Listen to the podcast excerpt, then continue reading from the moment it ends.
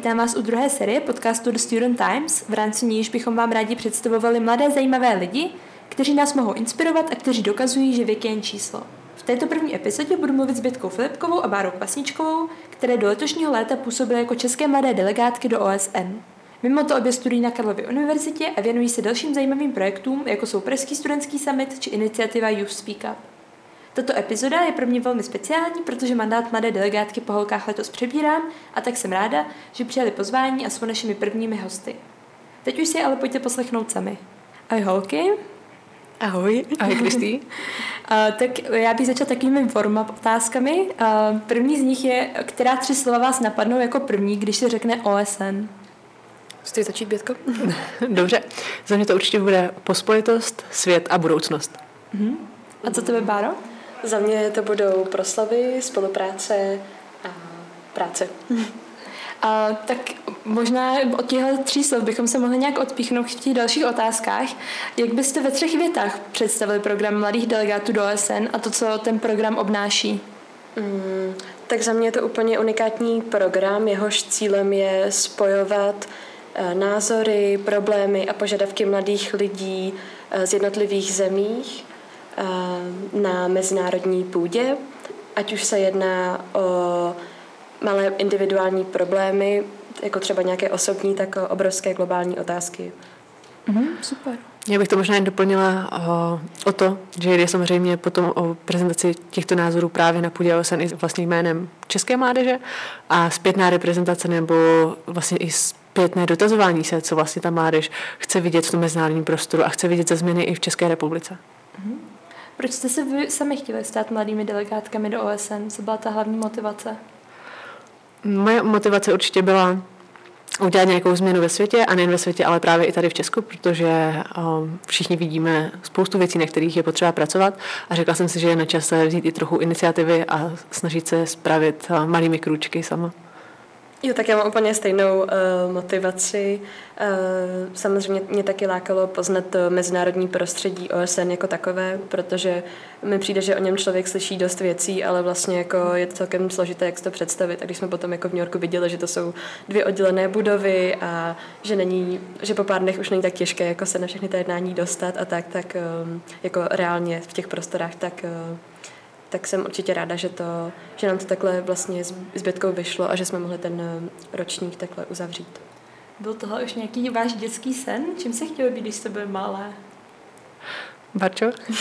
no, um, asi OSN jako úplně jako organizace ne, nevím, jestli třeba fakt jako v dětství jako takovém jsem o něm vůbec eh, věděla, ale vždycky mě lákalo mezinárodní prostředí jako takové. Mm. Jsem vlastně chodila na dvojazyčný, dvojazyčný gimpel a byla jsem jako rok, rok ve Francii na stýpku a v Americe, takže jako jsem určitě věděla, že, že je mi to blízké, jako nějaké mezinárodní hodnoty nebo multilateralismus. Super. Máte ty si měla nějaké diplomatické ambice? A moje dětské ambice byly velmi a řekněme, nefeministické a, a vždycky jsem chtěla být maminkou. A to se samozřejmě z lety posunulo právě postupně k právům, které teď studuji. A jako barče jsem strávila rok v zahraničí ve Švýcarsku kde mě právě taky začalo zajímat vlastně určitý koncept mezinárodní spolupráce a vlastně jak ty vztahy fungují nejenom na té vlastně v rámci, v rámci České, ale i na té národní úrovni a jak tam se to dá pospojovat a všechny vlastně ty, diver, ty názory a spousta rozdílností vlastně může fungovat i společně. Mm-hmm. A vy jste teda zmínili, že jste se věnovali něčemu v, jako v České republice, čemuž se teda v rámci toho programu říká agenda. Tak jaká hm. byla to vaše témata, čemu jste se vy věnovali osobně?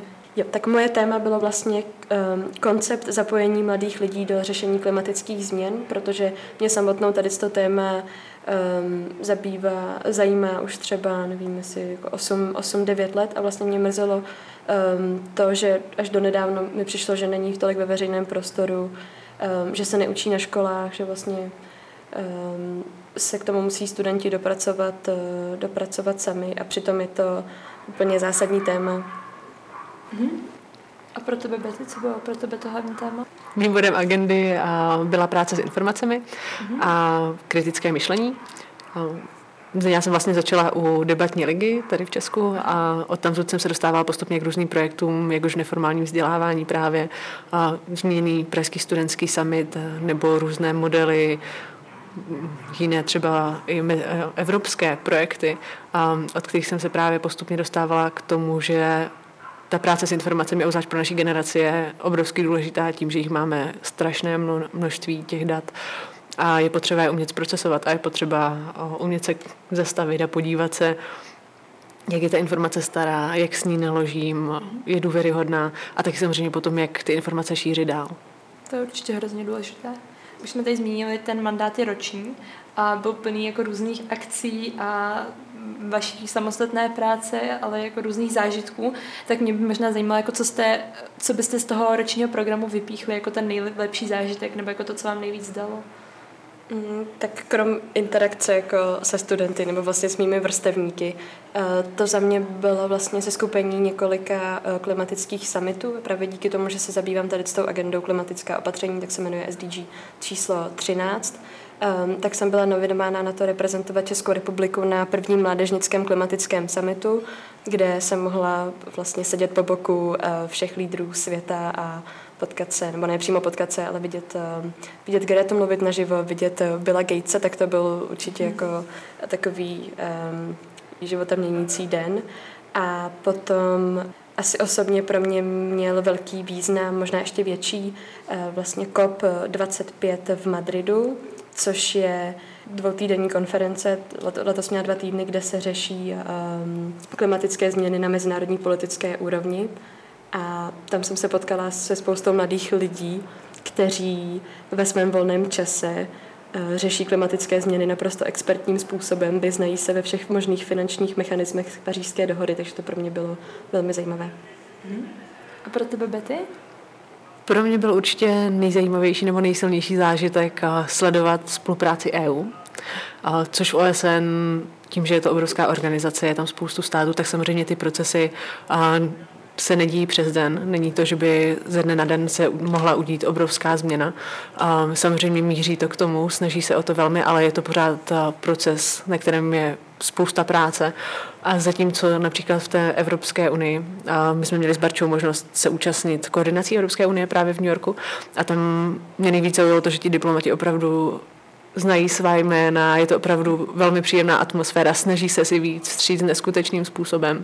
A opravdu ta spolupráce byla úžasná a vlastně v návaznosti na to jsme měli i setkání pro mladé delegáty, které iniciovala mise Evropské unie do OSN a tam se právě snažili s námi komunikovat o tom, jak spolupracovat, jak by nám mohli pomoci, a nebo co vlastně Evropská unie i může udělat pro mládež ještě víc, a což pro mě byl naprosto úžasný přístup, že opravdu se snaží věnovat mládeži a následně na to nás taky pozvali na setkání pracovní skupiny Evropské unie pro OSN právě do Bruselu, protože se nakonec bohužel nemohla zúčastnit, ale musím říct, že to byl taky úžasný zážitek, kde jsme měli možnost se setkat se spoustou zástupců Evropské unie, a například i ředitelem skupiny pro evropskou spolupráci, ředitelem Evropské zahraniční služby, a který se opravdu zajímal o to, jak pomoci mládeži, a jak posunout i všechny ty programy dál vlastně se všemi mladými delegáty z jiných členských států. A pro mě byl opravdu nejsilnější zážitek to, že do toho dali srdíčko a že upřímně zajímaly naše názory a názory vlastně našich vrstevníků zpět ze členských států. To je, tak to zní jako hodně pozitivní zážitky. Bylo něco, co vás jako hodně překvapilo a třeba jako samozřejmě to může být i pozitivně, i negativně? Mm, za mě asi jako nejzajímavější zjištění je to, jak plyne čas v OSN. Vlastně jako když tam jste a máte, máte nějakou agendu, kterou prostě za ten den máte stihnout, ať už je to jako pít fyzicky na nějakých setkáních nebo vyjednáváních a dělat zápis, nebo připravit třeba nějakou akci, um, nebo i jenom zajít na nějaký oběd třeba s nějakou důležitou osobou, s kterou budete chtít něco řešit v budoucnu, tak se tam toho děje strašně moc a máte pocit, jako, že vás to může úplně, nebo mě to mohlo vlastně úplně jako každý ten den fyzicky vyčerpat, protože se prostě pořád snažíte něco dělat a je tam toho, je tam toho strašně moc a um, ten čas tam plyne jako strašně rychle a prostě děje se tam hrozně moc věcí zároveň, že to ani nejde, jako nejde to stíhat a dějou se tam prostě od rána do večera a i o víkendu, když jste diplomat, tak jako můžete, můžete um, jít do OSN, ale potom na druhé straně je tam jako v podstatě pro mě jako ta dlouhodobá až jako paradoxní otázka toho, jak vlastně je to všechno strašně pomalý, i přesto, že je to jako fyzicky pro jednoho člověka strašně, strašně náročný. A to třeba, když jsme s Bětkou si sami zkusili to, jaký je to vyjednávat rezoluci o mládeži, která se předkládá klasicky každým druhým rokem, tak jsme měli vlastně jako omezenou, omezenou dobu na to si připravit nějaké naše požadavky, vykomunikovat to z MZV. Tady to všechno se dělo jako velmi rychle, až v podstatě, dejme tomu, ze dne na den, jako z noci, z noci do rána. Ale e, ve finále potom stejně celý ten proces byla otázka několika měsíců a až, jako, až tak absurdní, že prostě za, za tři měsíce se prostě některé státy přejou o to, jestli někde bude ale nebo ano, nebo alebo, jakože teda teď jsem nevybrala jako ty nejlepší slova, ale asi jako chápete, co tím, co tím chci říct. Takže pro mě jako plynutí času jako takového uh, mě nejvíc překvapilo. Myslím, že je OSN plné kontrastů. Jo, jo. Přesně tak, já bych tady ráda navázala tím, že pro mě byl ten kontrast právě nejzajímavější, nebo taková věc, kterou jsem si hodně uvědomila, v tom, že potkáte tam státy, které na plénu což je vlastně prostor, kde ty státy mohou říct své problémy, jak s nimi vlastně dále pokračují, jaké mají úspěchy v těch věcech. Tak byly tam státy, u kterých opravdu všichni víme, že třeba jsou tam, jako je to krizové území, nebo mají, probíhají tam konflikty, ale také území, kde by člověk nečekal nějaké větší problémy, nebo kterého jednoduše nenapadnou, že ještě stále mohou ve světě být. A vedle toho můžou být zase jiné problémy, kde opravdu rozvinuté země naopak už řeší věci, které nás v Česku ještě nenapadlo ani řešit. A, a je spousta takových a když to člověk slyší ty proslovy ještě jeden za druhým, tak je i celkem náročné to umět zpracovat. A je těžké a pak právě se i shodnout na některých tématech, které je potřeba řešit jako první, protože některé státy jsou opravdu nesmírně dopředu s tím, co jiné a se potýkají se základními problémy, které samozřejmě se jim všechny ostatní státy snaží pomoci vyřešit a podobně, ale je to vždy kulturní záležitost a musí se samozřejmě, samozřejmě opět začít pomalu.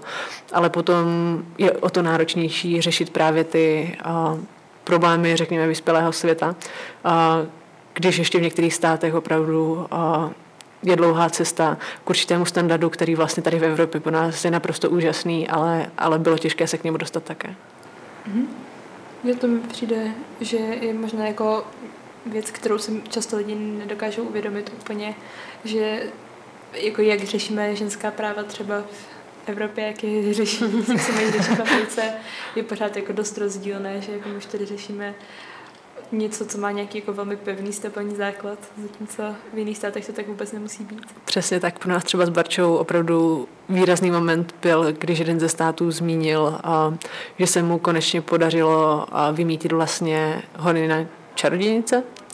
Jo, už vím, no. no a, a to byla opravdu ta chvíle, kdy nám to všechno došlo, že my tady přesně řešíme nějakou genderovou vyváženost a rozdíly v platech například a vele to v některých státech opravdu pořád zabíjí ženy a i na zakladě podložených samozřejmě věcí a podobně.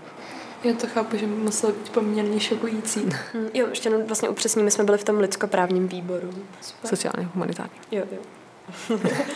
tak já bych se teď možná přesunula do druhé sekce těch otázek, kterou pracovně nazýváme Dig Deeper.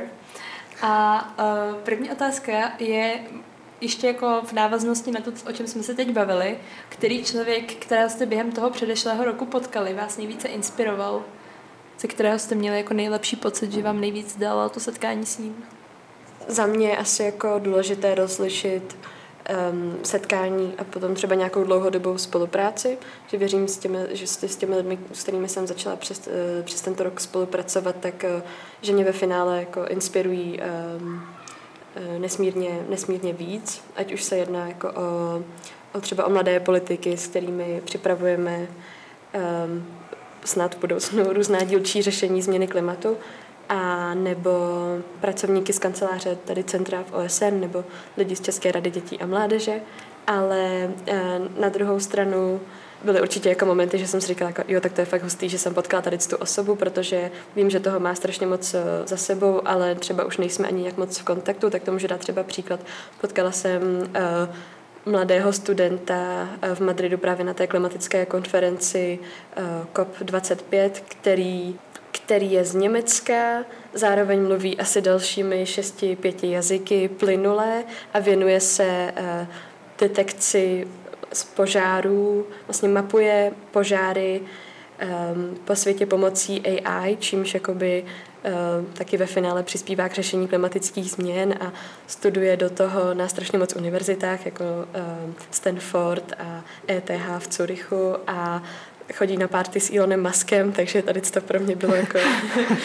myslím, že musí být cool setkání. setkání. Co pro tebe, Betty?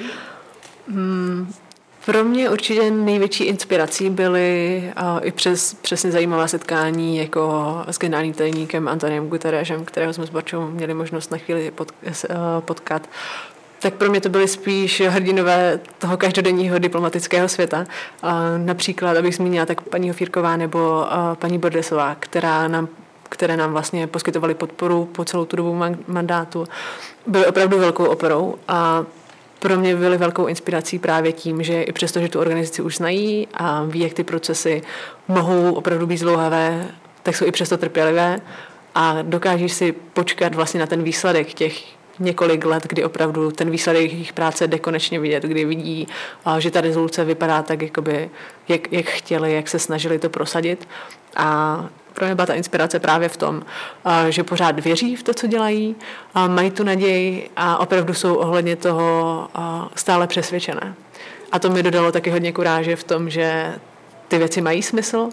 To je poměrně důležitá zpětná vazba možná i pro ně, že můžou takhle dále inspirovat tím, jak pokračují ve své práci přes všechny překážky. Um, já bych možná zůstala ještě u toho tématu o inspirativních lidí a chtěla bych se zeptat, jestli by mezi mladými delegáty z ostatních zemí někdo, kdo vás opravdu zaujal a měl třeba nějaký zajímavý životní příběh nebo se věnoval nějakému zajímavému tématu? To mi připadá jako výborná otázka, jestli můžu začít, Baručo. Um, mě nejvíce zaujal mladý delegát z Německa, který se jmenuje Nikolas a spolu s jeho kolegyní Josie.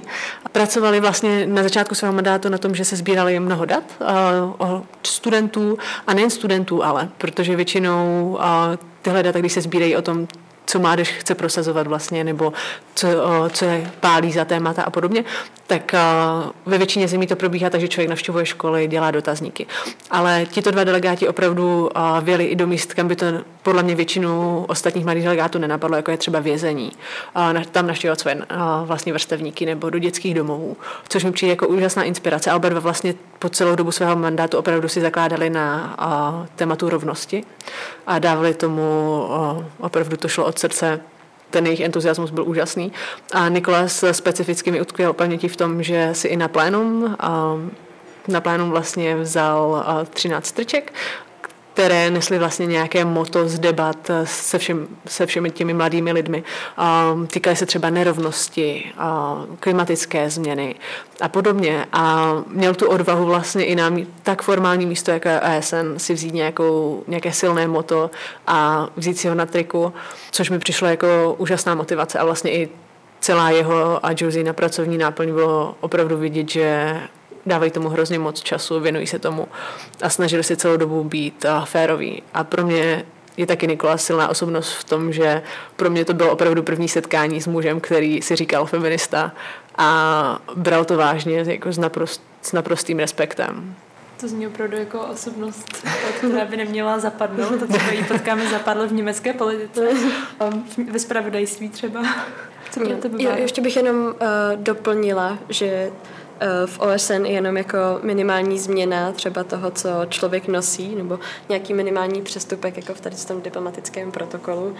Ale na tohle jsou názory jako různé. Já si třeba myslím, že to je pokrok jako dobrým, dobrým směrem, ale tím jako nechci mluvit nějak za tu instituci jako takovou, ale um, jako opravdu byl jenom byl jediný, kdo tam uh, ze všech diplomatů měl na sobě bílé tričko s černým zářivým nápisem a měl ho i během jejich uh, proslovu, vlastně, který měli s Josie.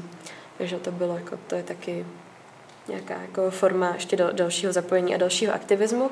A pro mě byli velmi zajímaví uh, delegáti, kteří um, nejenže se věnovali lidskoprávní tématice a besedám, ale zároveň se soustředili i třeba na nějaký politický lobbying, ať už, ať už se jednalo o třeba o vzdělávání.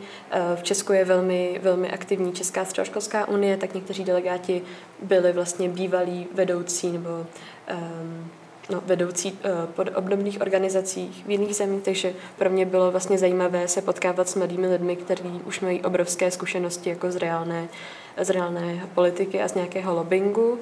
A konkrétně um, já jsem teda tady v tomhle velmi nestraná, takže mě velmi zajímaly jako ti mladí delegáti za klima, což je třeba něco, um, kam nevím, jestli třeba Česká republika bude za, za 10, za 5 let směřovat. A to to, že um, země jako taková nenominuje pouze mladé delegáty, ale eh, ty delegáti už mají dopředem vlastně danou nějakou agendu tématickou, ať už jsou to delegáti za klima nebo uh, delegáti za udržitelný rozvoj, ještě tuším, lidskoprávní, ještě nějaké, ještě nějaké další, další téma, na které se teďka nespomenu. Takže mně se líbilo vlastně potkat se i tady s těmi, um, tady s těmi delegáty, kteří už měli v těch tématech, které řešili ještě zase o další stupeň expertízy, expertízy navíc. To je určitě důležité, že se můžou věnovat nějakému tématu a už jako všichni dopředu počítají s tím, že o, toto téma budou nějak akcentovat a s tím to může trochu ulehčit tu pozici toho, čemu se vlastně mají věnovat. Mm-hmm. A každopádně bych se posunula možná k tomu, proč je vlastně důležité mít mladé delegáty. A proč je důležité, aby mladí lidé byli i v takovémhle velkém monstru reprezentování, aby tam byl nějak slyšet jejich hlas. Podle mě je to o to důležitější um, vzhledem k tomu, v jaké době žijeme. Protože v dnešní době je na mládež obrovský tlak v tom, jak by mělo vypadat to, co dělají, co, vše, co všechno by měli dosáhnout. Děti se začínají učit anglicky už skoro v kolípce a už na střední škole se čeká, že se budou všichni profilovat, že budou mít dobrovolnické aktivity nebo budou pracovat nebo něco podobného. A ten tlak mi přijde obrovský a, a přijde mi neuměrný tomu, jaké mají zastoupení ve veřejném prostoru. A přesně proto je důležité mít mladé delegáty, proto aby měli někoho, kdo se bude být za jejich zájmy. A taky, aby, aby ukázal, že mladí lidé jsou slyšet, že mají své místo i na takových místech, jako je OSN. A přijde mi to primárně jako určitý důkaz nebo určitá motivace pro to lidi, že, že to má smysl a že přes tu všechnu vlastně tíhu, co nesou na svých bedrech, především k tomu, že se říká, že vlastně mladí lidé jsou budoucnost samozřejmě a podobně, tak aby viděli, že, že ta budoucnost je i teď a že už teď se můžou být vlastně i takto tímto způsobem. Mm.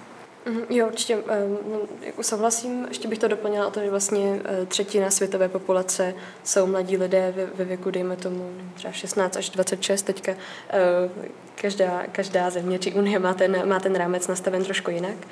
Ale ten koncept toho, proč by mladí lidé měli být součástí ať už politiky nebo mezinárodních organizací jako takový, je vlastně strašně jednoduchý a to, že většina těch rozhodnutí, které ovlivní primárně je, teda tady tu jednu třetinu světa, se děje úplně bez nich, um, což jako mi přijde vlastně strašně, strašně jednoduché.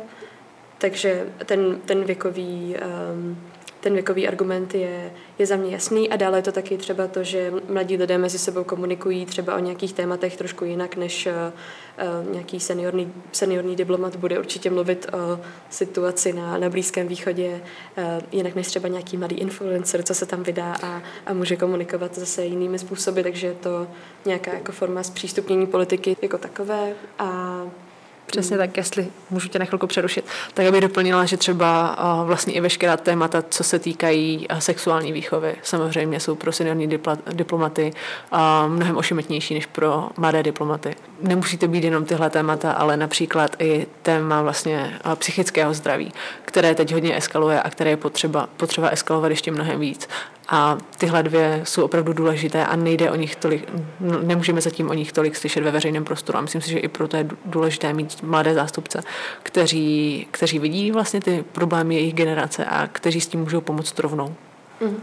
A taky jo, to, ještě jenom takový jako poznatek jako opravdu z těch vyjednáváních, že jakmile v místnosti nějaký mladý člověk, tak to opravdu mění tu celou atmosféru, protože buď je to trošku jako, ještě je to smutný, ale to v podstatě nějaký jako vetřelec, někdo, kdo tam jako není, není každý den, protože mladí delegáti jezdíme tam vlastně pravidelně jako v omezených eh, nebo předem daných uh, datech, takže je to jako v podstatě i jenom událost sama o sobě, to, že je tam mladý člověk, což by tak jako určitě do budoucna být nemělo, ale dnes to tak je a myslím si, že je vůbec jako dobře, že, uh, že rázem je tam jako nějaký mladý člověk, který kouká na ostatní. jako, a všichni ho poslouchají. A třeba když mluví, mluví mladí delegáti, tak potom sál tleská, což je jako uh, naděje u všech uh, projevů. Přesně tak. Já bych možná neříkala úplně vetřelec, ale vím, vím co Barča naprosto myslí.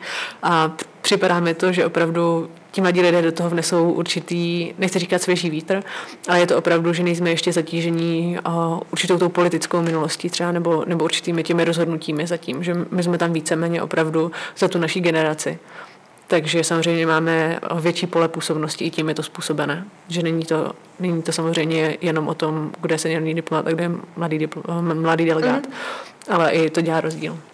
A taky ještě na, na druhou stranu my tam neřešíme, neřešíme tam všechny témata, řešíme tam témata, která se týkají uh, mladých lidí.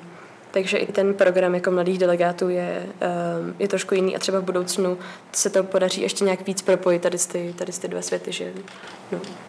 Jo, já myslím, že jste jako skvěle schrnuli to, proč je ten program důležitý a proč eh, by mladí lidé měli uh, mít svůj hlas uh, i právě u takového velkého stolu, jako je v OSN. A já bych se možná teda od toho odrazila k otázce, proč nebo jak konkrétně by se mělo podpořit větší zapojení mladí, mladých lidí do jak jako mezinárodních organizací, tak třeba i vládních struktur, případně třeba i samozpráv a tak dále. Prostě obecně do politiky. Jo, tak v tomhle je podle mě zásadní um, spolupráce nebo třeba nějaká koordinovaná akce vlastně na všech jako na všech úrovních, kde se může třeba nějaký mladý člověk zapojit, ať už je to mezinárodní úroveň, národní nebo lokální. A v tomhle si myslím, že přesně jako dobře funguje ten eh, program mladých delegátů, protože třeba tím, že jsem eh, mohla být na tom klimatickém eh, summitu pro mládež, tak jsem měla příležitost vlastně vyslechnout si představení jednoho úplně klíčového dokumentu, který vlastně je strašně, strašně jako obecný, má asi šest vět, ale v těch šesti větách jako doposud popisuje nejpřesněji, jak by měly být koncepčně mladí lidé zapojeni do naplňování jejich jejich národní politiky eh, změny klimatu. Jinými slovy, že by měly být zapojeni do naplňování pařížské dohody. A tady to se tady stalo v OSN, byla to iniciativa stálých misí Irska a Maršlových ostrovů a přes vlastně ty různé úrovně se nám to podařilo přenést i, i nyní do Česka, takže i Česká republika už se k této iniciativě přihlásila a ideálním eh, případě už třeba za rok budeme moci vidět eh, výsledky tady z těch eh, vyjednávání klimatické politiky. Říct, jak se ta uh, iniciativa jmenuje, aby lidé věděli? Mm, jo, ta iniciativa se jmenuje Kwongesh Pledge a znamená to klimatický příslip mládeži, nebo tak aspoň to uh, překládáme. Ten název vychází z jednoho z národních jazyků Marshallových ostrovů, takže nevím přesně. Vlastně znamená to, jedno z toho je mládež a druhý z toho je příslip, ale nechci to jako radši nějak tady tak pokud někdo zná jeden z národních jazyků Mášových ostrovů, Přesně. tak se nám může ozvat. Díky. Přeložit. Já bych možná Barču doplnila ještě tím, že třeba prvním kručkem může být i zavedení placených stáží, protože spousta těchto těch těchto příležitostí je dost finančně náročná samozřejmě. Pokud se chcete, stát zrovna mladými delegáty, tak většina vlastně našich aktivit je financovaná ze tří institucí, což je Ministerstvo školství, tělovýchovy a mládeže, je to Ministerstvo zahraničních věcí a je to Česká rada dětí a mládeže. Takže tento program z mého pohledu je opravdu přístupný široké veřejnosti. A tím, že nevyžaduje vlastně, aby, aby člověk do toho vkládal ty finanční prostředky. Ale Jenom spousta... možná doplnila, že ale zároveň nezískává žádnou jako finanční, finanční od, odměnu. Samozřejmě, tak. přesně tak. Což, což, což jenom taky... nahrazeny ty náklady, které o, které vynaloží na aktivity spojené s tím programem. Přesně tak. A, což ale je podle mě pořád alespoň krok nějakým dobrým směrem, protože spousta stáží v těchto organizacích opravdu člověk se musí platit jak ubytování, musí platit letenky a to je podle mě velký problém, protože potom a, tyhle místa nejsou přístupné veřejnosti a ta mladá generace nemá možnost vlastně si je ošahat, aniž by musela na, zvažovat vlastně, nějak jako jestli asi to bude moc dovolit nebo podobně. Takže tohle je podle mě jeden z důležitých kroků a nejlépe samozřejmě, kdyby i ta práce byla samozřejmě placená ve všech takovýchto postech a především potom vytvoření většího prostoru pro mládež, jako tady vlastně jsou dvě místa pro mladé delegáty do OSN, tak vytvořit třeba podobná v jiných organizacích a, a věnovat se i tomu, aby vlastně všichni měli přístup k těmto věcem. Mm-hmm. O mladých lidech se často říká, že jsou idealističtí. Vy jste měli možnost nahlédnout pod pokličku toho, jak mezinárodní organizace jako OSN, které se pro mnohým lidem mohou zdát jako takové jako velmi pozitivní a idealistické instituce, opravdu fungují.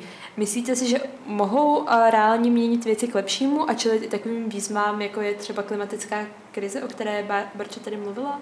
Tak konkrétně jako k té klimatické krizi nebo vlastně ke všem otázkám, já si myslím, že eh, OSN je jenom tak silné, jako jsou jeho členské státy a pokud eh, ty jednotlivě nemají motivaci ta témata řešit, tak jako OSN v tom eh, žádnou pravomoc třeba jinou než vytvoření nějakého mediálního tlaku nebo vyzvihnutí jednotlivých osobností, jmenování různých třeba velvyslanců, dobré vůle nebo tak, tak žádnou pravomoc v tom um, nemá až na, až na radu bezpečnosti. A proto bych řekla, že na tu otázku jako nemůžu, nemůžu odpovědět ano, ale zároveň to, co už jsem říkala vlastně předtím, to OSN jako dává, dává tu příležitost, ta témata eh, vnáší do společnosti, nevyřeší, ale prostě v něm se, v něm se debatují a potom je eh, na, na těch jedincích, co tam, co tam můžou být, aby Ehm, aby propojili vlastně ty různé úrovně, to, co se děje na mezinárodní úrovni, vzít si nějaký příklad dobré praxe, třeba jak, jak řeší nějaká země už eh, ne, téma neplacených stážích a snažit se ho nějak jako implementovat zpátky, zpátky doma. S tím určitě souhlasím. I když pro mě, pro mě by ta odpověď byla spíš ano, protože OSN jakožto organizace, která zaštiťuje vlastně naprostou většinu států světa, tak tu sílu má, a ať už právě, jak zmínila Barča, mediální nebo i té spolupráce.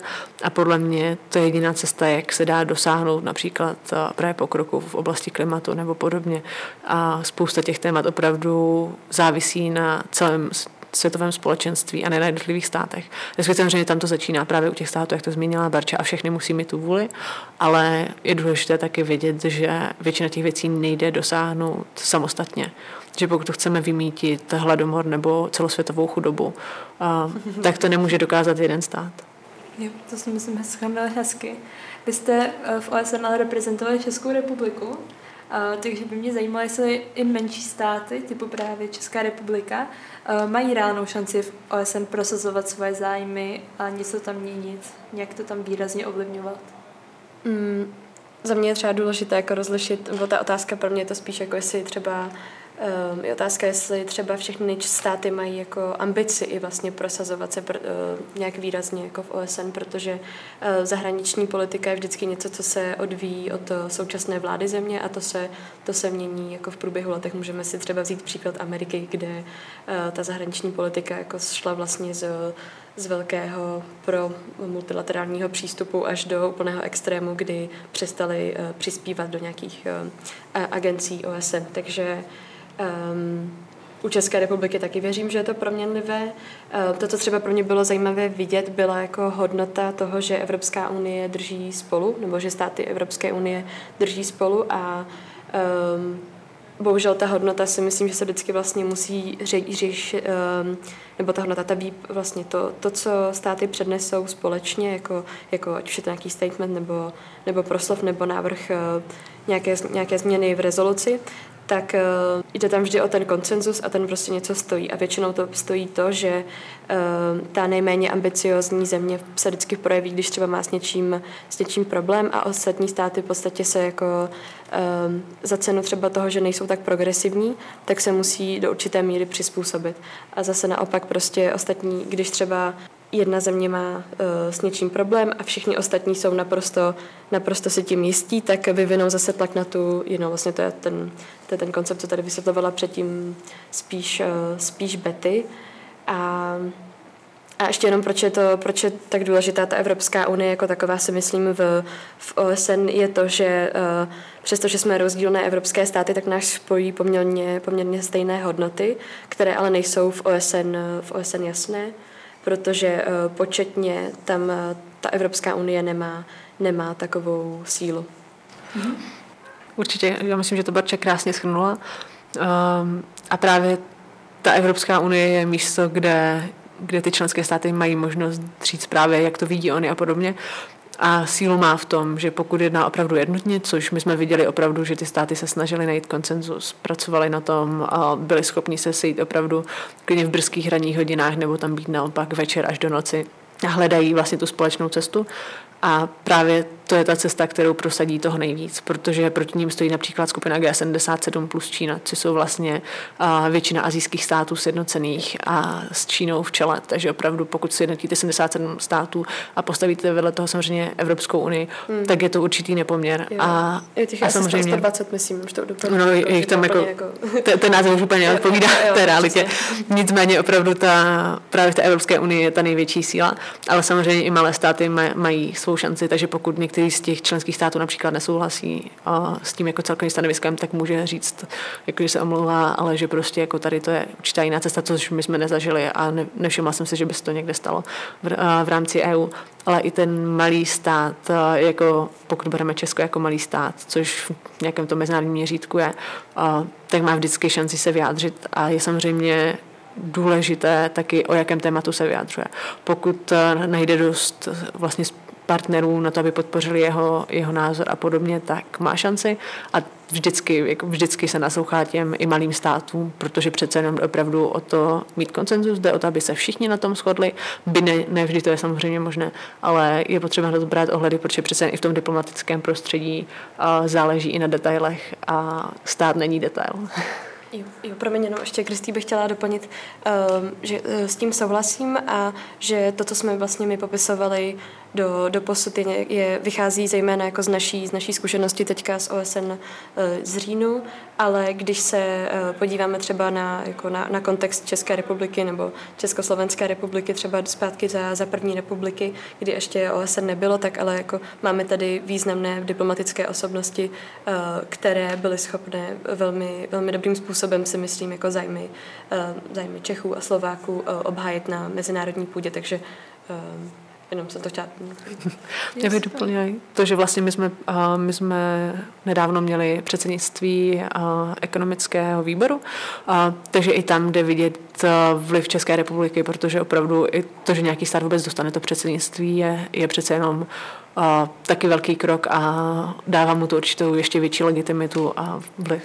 Ano, to si myslím, že jsi zmínila důležitý bod, protože na tohle předsednictví jsme opravdu mohli být hrdí. Uh, Bára už to trošku zmínila, ale já bych se ještě teda na to zeptala přímo.